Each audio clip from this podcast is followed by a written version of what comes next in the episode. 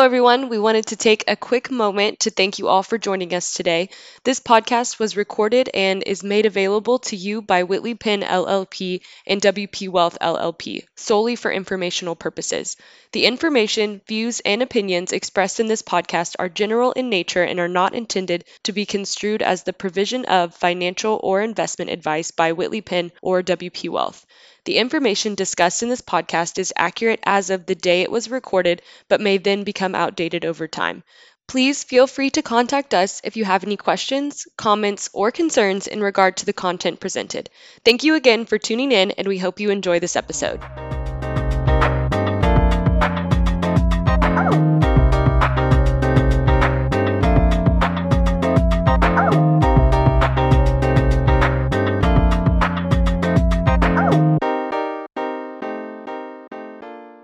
Welcome back to Whitley Penn Talks. It's your host this week, Matt McGee. I'm joined today with Bill Weston, a manager on our WP Wealth team, and we're going to talk a little bit about debt.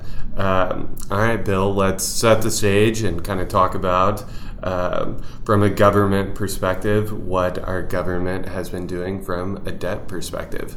Yeah, Matt. Uh, thank you for having me. Uh, happy to be here. You know, um, in looking at different topics and subjects to uh, continue our podcast series, it, it only seemed natural to have a discussion about debt um, as uh, we'd been fielding questions from existing clients and investors for uh, years, ever since really the uh, financial crisis, have have wondered about the sustainability of the national debt and the continuance to uh, really just build upon that uh, over time.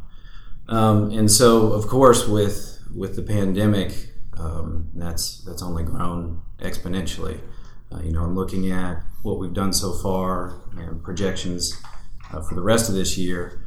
Uh, it appears that just in 2020 alone, we'll be adding uh, four to nearly four and a half trillion dollars worth of debt to the balance sheet. And you know, part of today, what we want to do is provide some perspective. You know, in, in, in thinking about the average individual, individual and investor, and they're typically only familiar with uh, things like uh, like a mortgage um, or a small business loan, lines of credit, credit card debt, things of that nature. So, um, uh, a goal of this is to uh, help provide that perspective and really try to get um, our listeners, give them the ability to really try to wrap their heads around well, what is trillions of dollars of debt. That, that just in itself saying that number. statement, yeah, yeah, yeah, that's that's crazy. Um, so, um, and and to kind of help illustrate with that, what we're going to do is we're going to post some some charts and graphs on our LinkedIn. So um, that may be helpful for those are more visual learners. So make sure you you head to our LinkedIn. It's at, at WP Wealth, and uh, I think I'll go ahead and, and, post that myself as well on my page. Um, but in, in, starting out, so to help provide that perspective, you need to have some sort of benchmark, um, and in that benchmark needs to provide some sort of level playing field. And the best way to do that, or at least in given the, the data that we have today, is to look at debt relative uh, to production. And so the different charts that, that you'll see up there, we have uh, uh, national debt to GDP, we have household debt uh, to GDP, and then also corporate debt. Um, and you'll see a divergence um, in recent history from from the financial crisis. You know, you have the uh, consistent application of accommodative monetary policies from the Federal Reserve. You have uh, quantitative easing, bond buying programs, um, and you have uh, lower interest rates. All really up until recent years when we finally started to raise interest rates once again. Held yeah, those. Yeah, then the pandemic happened. Pandemic happened, cut back down near zero. Um, so you've seen that, or we've experienced that continual growth of, of the national debt since the financial crisis. On the other side of that, you'll you'll find that household debt uh, to productivity has actually declined. It seems that uh, through uh, maybe our just less frivolous borrowing practices have uh, have subsided some, and whether that be due to just those individuals feeling like they were hurt through the financial crisis or uh, more stringent underwriting processes. Um, likely a combination of the two. We've seen household debt get cleaned up quite a bit um, since the financial crisis. And then third, corporate debt, um, you'll see um, has um, has continued to grow at a steady pace, although it's not even remotely close to um, the national debt or uh, household debt. Um, it uh, still has steadily increased over time. And so um, that gives us kind of a benchmark of relative to okay, well, well, is this a problem? This national debt that we have, and we haven't seen levels of this uh, of this debt since World War II. And I think in again in looking at these charts, it's important to understand the cyclical nature of, of the charts itself and the different components that that make up that ratio. So it's through a recession or what we're going through today, a pandemic. Um, we're going to have to have some sort of accommodative uh, policies in place to help get through these tough times. And so it's natural that we're going to con- continue to accumulate greater levels of debt through that period. So that's your that's your debt ratio, portion of the ratio. But then you also have productivity. I mean, a lot of folks saw the recent report that most recent quarter um, the uh, GDP project- projections are down over 30%. And now I want to take a quick second um, to address that, just to make sure that, that everybody understands that is an, an annualized number. So maybe a bit of a, a That's grabber. 33% of one quarter's GDP, correct? Correct, correct. And so, really looking at uh, what from a quarterly decline, we're more looking at eight nine percent roughly. Um, so, still, it's not good. But again, just to It's not 33%. yes, uh, that sounds that sounds way Yeah, worse. that seems like the media. Yeah, get more clicks on Yeah, on- exactly. on, that story. Um, so, um, I guess getting back to the original point is is this is this bad? Um, you know, it's it's hard to say. I mean, we've been here before um, through World War II, um, and we recovered from that. Um, and but again, I think the the nature of this ratio in itself isn't perfect, um, just because of the environment that we're in. And so, although it, it seems scary, um, uh, it's I think it just comes back to: Are we borrowing for uh, productive activities, for innovative, um, uh, continuing to innovate within different industries? Are we allocating capital appropriately? Um, and at some point, we will have to tighten the belt, um, but at least for um, to get us through this pandemic, we're going to have to be accommodative um, to help get through that. Yeah, and it sounds like they're working on a second round of stimulus. Uh, a lot of people talk about the government budgeting from like a, getting their fiscal house in order, and that's how a lot of people think of it because that's how they budget themselves. Same for corporations. Do governments really even need to run a balanced budget with their ability to print money? You know, that's a good question. Um, uh, thinking of it in terms of, uh, okay, well, um, the recovery portion of this. So we're we're going to have to run. Uh, we're going to continue to accumulate some debt in the short term to help get through this. We just talked about that. But coming out of this, part of the accommodative monetary policies is keeping interest rates low. And in looking at the spread, I mean, you, you see a 10 year treasury, it's sitting right about 50 basis points, 60 basis points um, this week. And looking at, okay, well, relative to historical numbers on future GDP and also just projections in coming out of this recovery, um, nominal GDP is looking at roughly around 3.74%. So if you're just doing simple math on something of again productivity to what the national, uh, what the Federal Reserve and the government can borrow at, you're looking at the government being able to run deficits of three and a half, 3.2 percent. Um, again, and, and, that's all contingent on us being able to to meet those productivity numbers. Um, but I don't think that's necessarily out of the question, uh, especially in a recovery period. Mm-hmm. Um, so part of these policies that are in place, they they help not just the general public, but they help the Federal Reserve and the government themselves finance debt at, and at a lower rate, making that that process a little less painful, uh, especially in the early stages of the recovery. So, yes, to answer your question, I think it's it, it, it maybe it would be better to run a balance uh, a balanced budget. But not totally needed, especially but, given the situation. Yes, and again, at some point we're going to have to. Uh, there is going to be pain in in, in uh, tightening up everything, but um, in the short term, I still it, it look it appears that we still have the flexibility um, to get through this. Yeah. All right. To shift gears a little bit, what does this mean from a capital market perspective? So, um, while we're on interest rates, let's just let's let's start there. Um, you know, it's highly rated, shorter duration issues.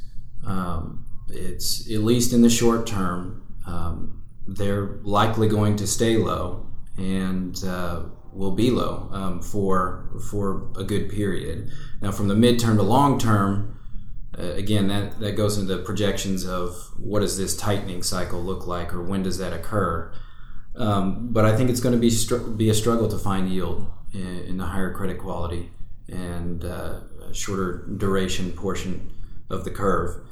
And so, um, what does that leave? Well, you could you could look at um, taking more credit risk. You could you could uh, look at uh, longer duration, but again, that's that's additional risk. Mm-hmm. Um, but we have seen credit spreads widen, and typically, when you see credit spreads spreads widen, there is there tends to be opportunity. Um, but at the same token, from a default perspective, we're really just starting to see uh, that process unfold um, out there in the marketplace, and and so I would still be uh, weary of of the in particular the below investment grade um, uh, segment of the market.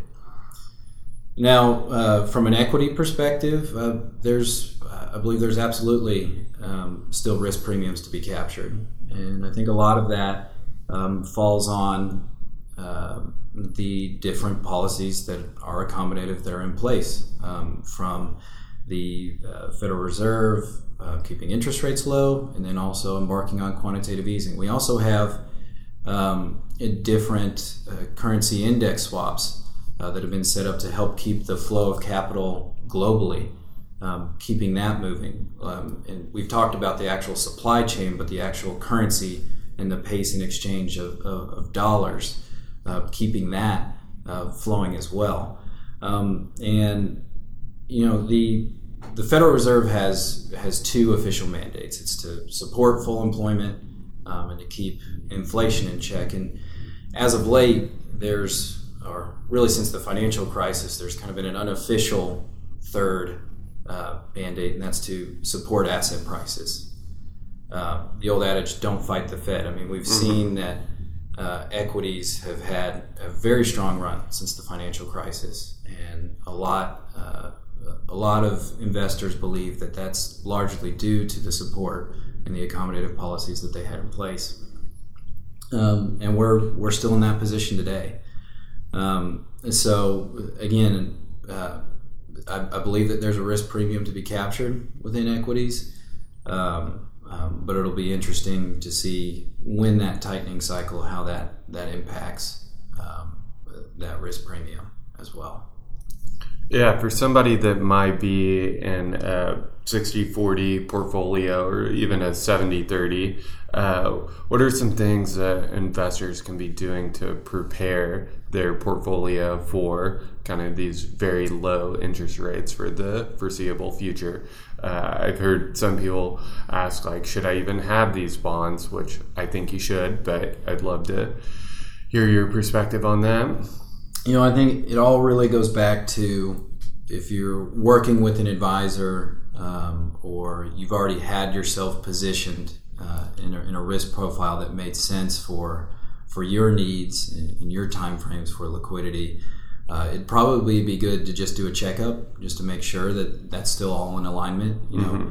the pandemic has not only affected the allocation of portfolios, but it's affected a lot of people's uh, personal lives. Um, you know, some folks that that we've been working with um, have uh, have been uh, provided early retirement packages, and uh, with that comes, um, uh, I guess, an acceleration of their their pension benefits, and so really understanding what sort of what things like that accelerated pension benefit can provide for you in the long term um, and uh, mapping that out or coordinating that with your allocation and understanding what type of cash flow can be generated um, as I'm, i may not be having a paycheck anymore mm-hmm. um, and so uh, i think really just um, checking in uh, on your allocation, making sure that it makes sense for you.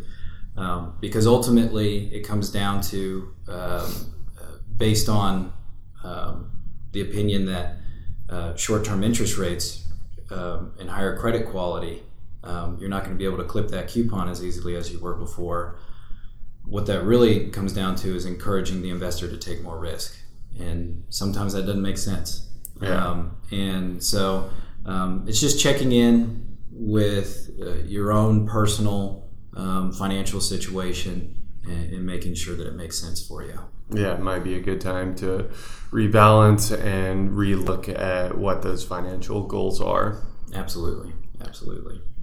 Let's kind of wrap it up here with a couple questions. What does this mean from your perspective going forward for investors? Uh, what they should plan for this fall? We've got an election coming up. We have more stimulus likely in the work later this month.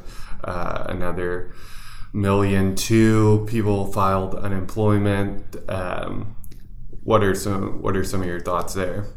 You know, again, it, it's very individual and dependent on uh, each uh, person's personal financial situation. But um, maybe let's break that down. Somebody in the uh, accumulation phase of life. Um, they are it still makes sense. Save as much as you can. Um, the uh, it, it, may be more prudent of them to take a look at the different tax styled accounts and, and, where they're allocating dollars. Mm-hmm. Um, you know, there's uh, there's uh, some potential for um, some significant tax increases and some changes to um, the current setup that we have.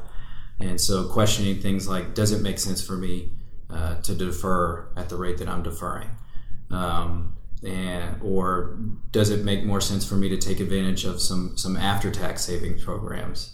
Um, things of that nature. So really, the placement of those dollars, but ultimately, from a uh, from an actual investment perspective, uh, if you're in your 30s uh, and 40s, unless you're retiring at 50, you mm-hmm. got you got 45, you got a runway to take risk. Yes, um, and, and, so uh, and, and, that is a balance of, of, of, your personal risk appetite as well. But the, re, the time frame that you have, you you have the ability to take risk, and so um, and checking in on that, um, but also just just the placement uh, of your dollars and maybe uh, being more thoughtful with uh, the type of accounts that you're you're putting those dollars into.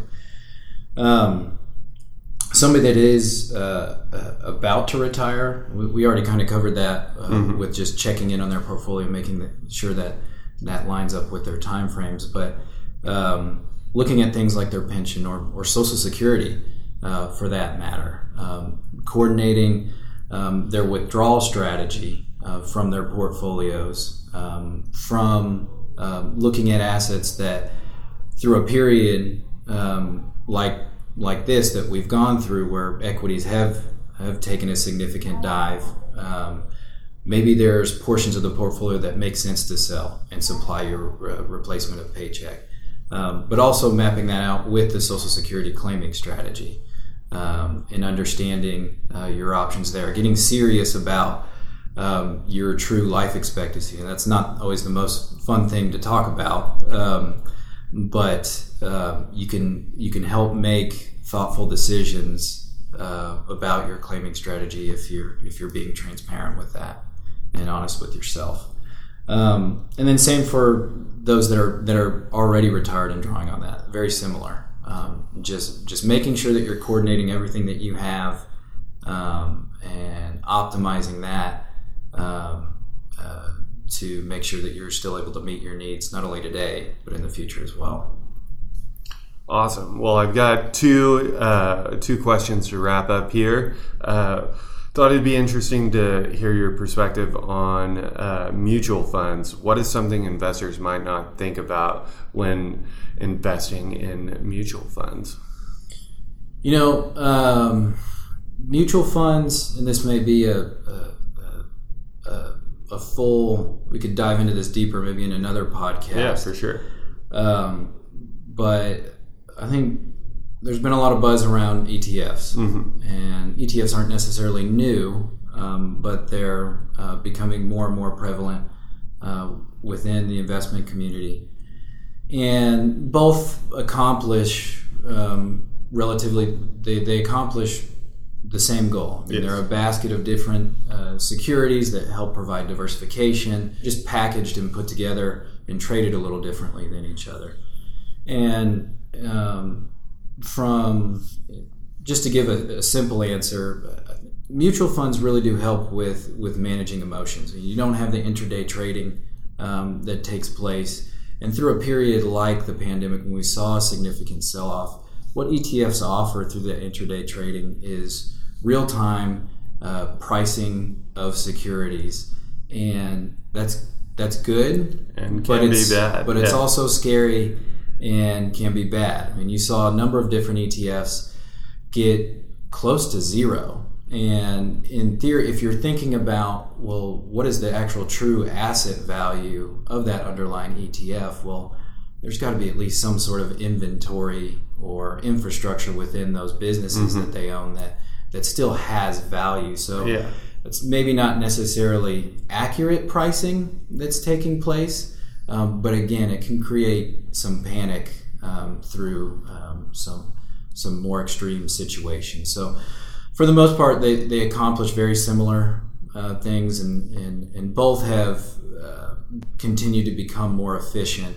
Uh, but um, from a simple answer, just from an emotional standpoint, it, it's a little bit more protective. Yeah, trading just once a day. Mm-hmm. All right. Uh, early in the podcast, you mentioned some charts and things like that when we were talking about government debt. Uh, where can people find us?